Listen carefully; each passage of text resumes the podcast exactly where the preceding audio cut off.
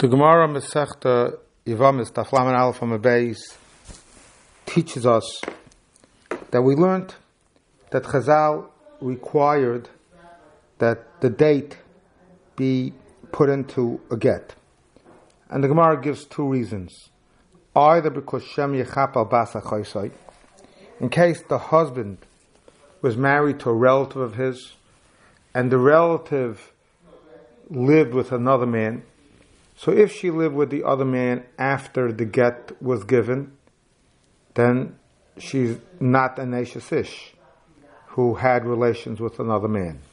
If, however, she lived with this man prior to the get being given, then we have a situation of an Ish having relations, an adulterous relations. And Chazal were concerned that given that this husband and wife, even though they got divorced, are related, she might have done such an act, and then she'll he'll want to cover for her. So therefore, the date in the get will tell us exactly when when what happened. Another reason the Gemara gave was because of Peri. The Chazal said, the Gemara Masech, the Ksubas teaches us that a husband is entitled to eat the profits of the Nichse Malug, and Chazal were concerned to make sure that he only takes what he deserves. How do we know at what point he still deserves and at what point he no longer deserves the payris? By having a date in the get. So the Gemara begins a discussion. And what about why did Chazal not make the same requirement by the Shtar Kedushin? So Gemara says, V'bois ema mishum efshar there really doesn't work how there is no practical way of applying such a halacha. And the Gemara explains itself. Helcha levid. Exactly what should we do if we put a date into this document? Who would be holding the date? Who would be holding the document?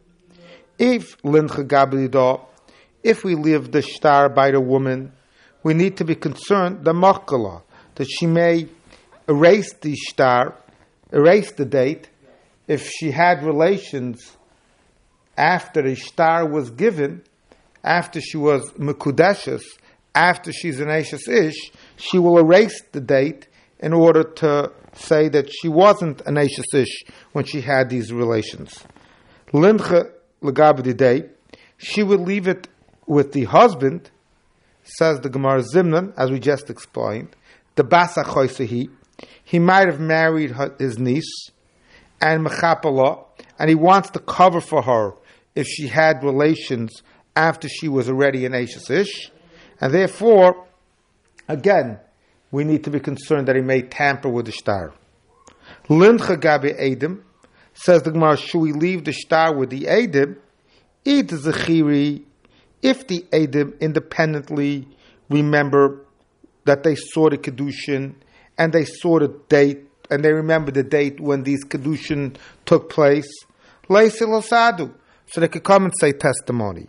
Viloy, and if they don't remember it, and the only way that they'll remember is because Zimnan the Chazu they'll see the shtar, and then that will be the reason that they'll say testimony, because they'll see the shtar and they'll see the date in the shtar. Vos Masadi, and that's how they'll come to say Adis, that would be an Adis that would be disqualified. Because Rahmana Omar mipi ham mipi ksavim. The testimony Adam say has to be based on their memory, not on what they saw written, not on what they saw written in a shtar. And as the Rishonim point out, there are really two halachas learned from this pasuk. One halacha we learn from this pasuk is that Adis should not be sent to a bezdin. That Adam who need testimony have to come personally to bezdin and offer their testimony. And another halacha is that when Adam say their testimony, it has to be because they independently remember the testimony, not because their testimony is something that they only remember because they saw it written in a star. And if we look in the Shulchan Aruch, Choshen Mishpat, Simen Chavches, and Simen Chavches, Sif Nun Dalid, the Shulchan Aruch actually discusses this halacha in Hilchis Edis. And to review what it says in the Shulchan the Shulchan teaches us that Edis should not be said, Edis should not be said by memory.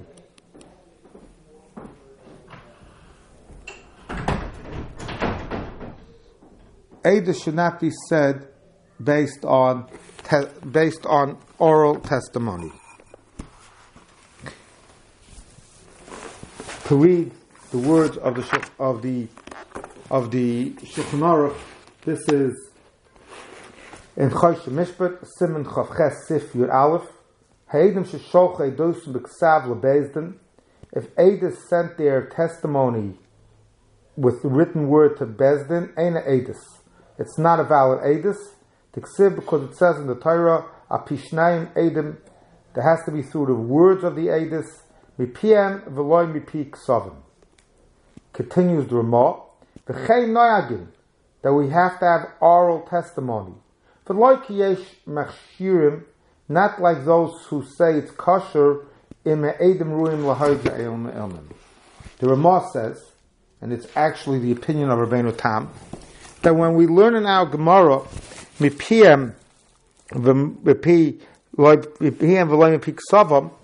Rabbeinu Tam learns that what that means to say is that Edim who are capable of saying Adis, but don't say the Edis, uh, even if they don't verbally say the Adis, the Adis is kosher. Only Adis that are incapable of saying Adis, says Rabbeinu Tam, is what the Gemara means to say is disqualified. However, Taisvis, and it's the opinion of the Rosh and the Mordechai and the Torah here, do quote the Rebbeinu Tam that say that one could say Edis Biksav as long as he independently remembers the Adis, and if it were necessary, he could verbally say the Adis. And in fact, the Sma here in Sifkotten Membeis says that he raw, he saw Moire Hira, he saw Paiskim that did not want to bother Talmid Chachamim to have to come personally to Besdin, and they said, and they allowed that the Talmud Chacham could put his edus into writing and send that document to Besdin, and he says that's the halacha, because in fact, says the Sma, if we look in the Rebbeinu Tam, Rebbeinu Tam did not require a Talmud Chacham.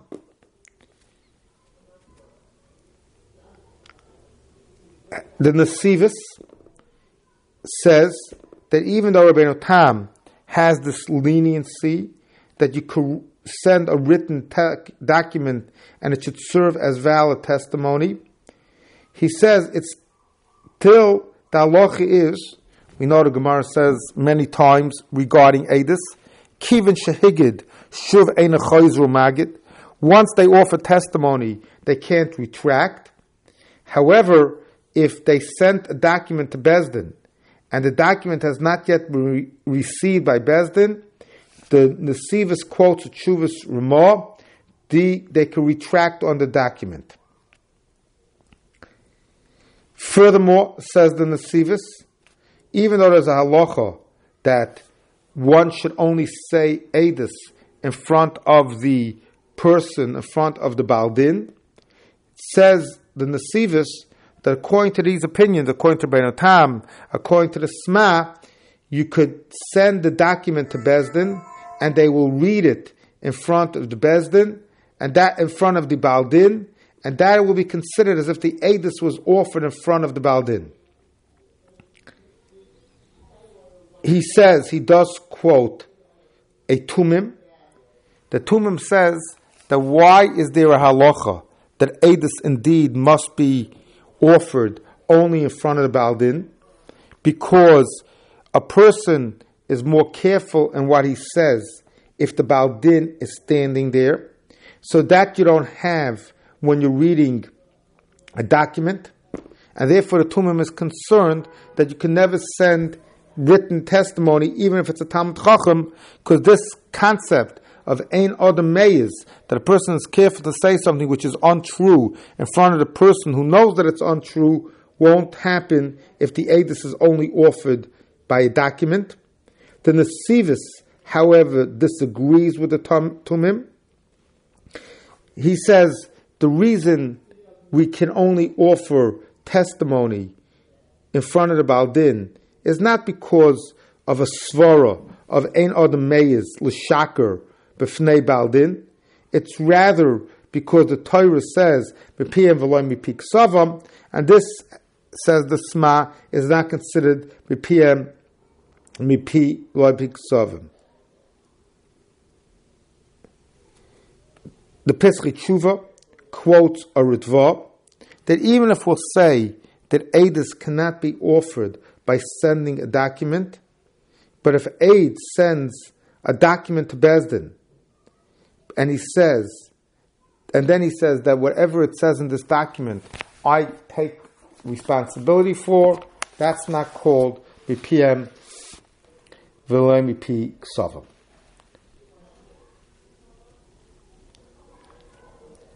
The Achrayim, based on this machloikis that we are now quoting, have a discussion if ksiva is considered like dibur or not.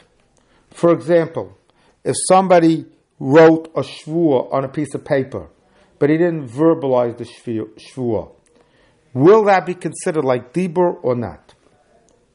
And the Noida Behuda in Chelik Yeridea Simon Samachvov wants to say that this question is actually connected to this machlokes rishonim, the machlokes of the Shulchan Aruch, of the Rambam and Rabbeinu Tam.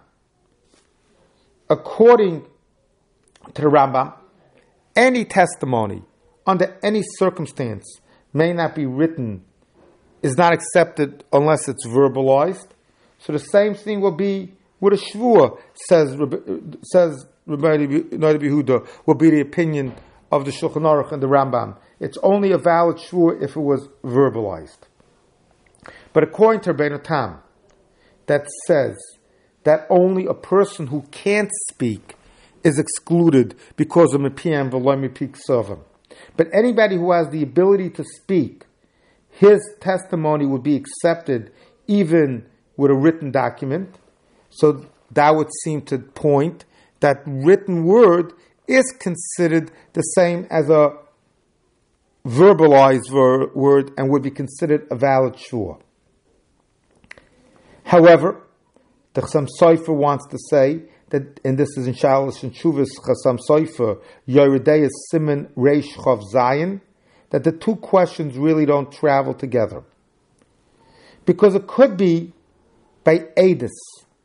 That's where the Torah requires that it be verbalized. Because only when you talk can we know for sure what you mean. And the inflection and everything is included. And we want the Adis to be a very clear Adis. But when it comes to Shvuah, where a person is obligating himself, there it could be, says the Chassam Sofer, that an act of writing is considered more of a significant act than an act of speaking, and the halacha would be that certainly if a shvua is considered a shvua when one articulates a shvua, it certainly will be considered a shvua if one writes the shvua. On the other hand, says the Chassam Sofer, we could argue the other way. That by Edis, there's Xeris HaKosov. But by shvur, that it has to be written, that has to be verbalized, or it has to be a person who can at least verbalize his thoughts. That halacha doesn't necessarily apply, says the Chassam by a shvur, and it could be the din that the Torah says of a shvur was only only said regarding was only said regarding somebody who says the shvur, not any other situation. So what we're learning here is a very important question. The Torah is teaching us PM v'lo peak savam, and the question that's coming up is: Does this halacha apply when somebody? What is the halacha when somebody writes? Is writing equal to speaking, or is writing not equal? Is writing not equal to speaking? And as I said, this question comes up in many different areas. The Shulchan Aruch and Orach Chaim, Simin Mem Zayin Sif Gimel teaches us Hakoisa v'divrei Torah. If somebody writes divrei Torah, Afi even though he's not saying the words of the Torah, Sarach Levarach. So the Shulchan Aruch Paskins that one has to make Birchas Torah just for writing Divrei Torah. That even though the halach is that for hearer, that's the way the Mishnah Berurah explains, you don't necessarily have to make Birchas Torah. Ksiva, says the Mishnah Berurah, has two reasons that it should be stricter than hearer. One is quoting the Lavush, because you're actually doing a Maisa, the Maisa of writing. And furthermore, because it's quite common, says the Mishnah Berurah quoting the Chayei Adam, that when somebody writes Divrei Torah, he will say out some words. However, the Mishnah Berurah qualifies all of this. That's only if somebody is writing a Dvar Torah, writing a, a Chiddush, and that's how he's learning. But if somebody just and he's trying, and therefore he's trying to understand what he's writing. But if somebody is just copying over a cipher, is just copying over words that he doesn't try, he's not necessarily trying to understand. Let's say somebody's typing up somebody else's Dvar Torah, or if somebody's just writing a letter, and in the course of writing a letter, he puts in a pasuk, that's not called writing l'shem limra Torah, and you don't have to make birchas Torah. And furthermore, the Mishnah Berurah, quoting the Taz, the Magen Avram, and the Gra, says that one should not just rely on what the Shulchan Aruch says here, that one should write, make a bracha if he's writing the Torah, because at the end of the day, he's really not more than just being Maharab Divrei Torah. Whereas we said a moment ago, the halach is that if somebody's only Maharab Divrei Torah, he doesn't have to make Birchas Torah. And the right thing to do, says therefore the Mishnah Berurah, is somebody should make the Birchas Torah, expressly verbalize some Divrei Torah, and then write the Divrei Torah.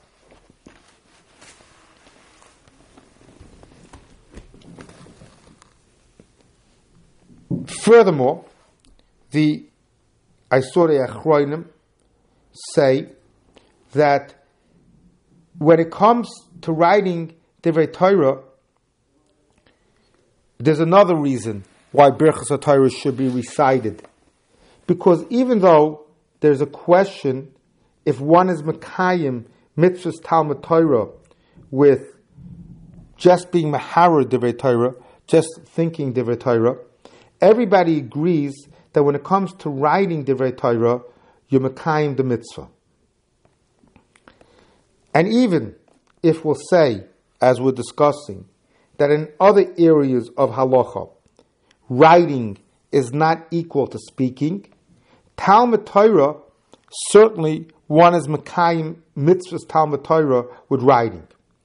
Because on the contrary, we know that if somebody writes Divrei Torah, he's more likely to remember what he learned, which is the same as when one speaks out, verbalizes the Divrei Torah that he's learning.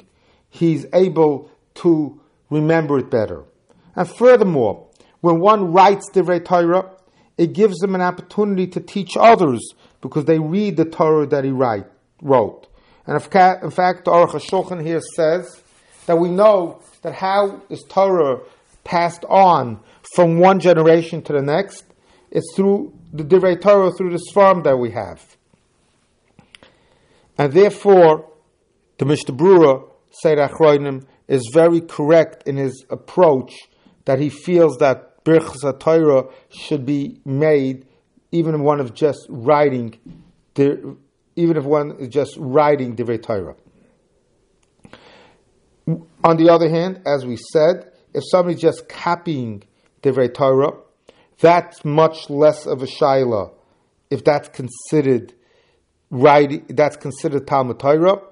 But again, in order to avoid any shaila, the best thing to do, it seems, is to say the Birchas Torah and verbal, and then say some Divrei Torah, and after you say some Divrei Torah, then you could um, go further in writing whatever you're writing in the Divrei Torah.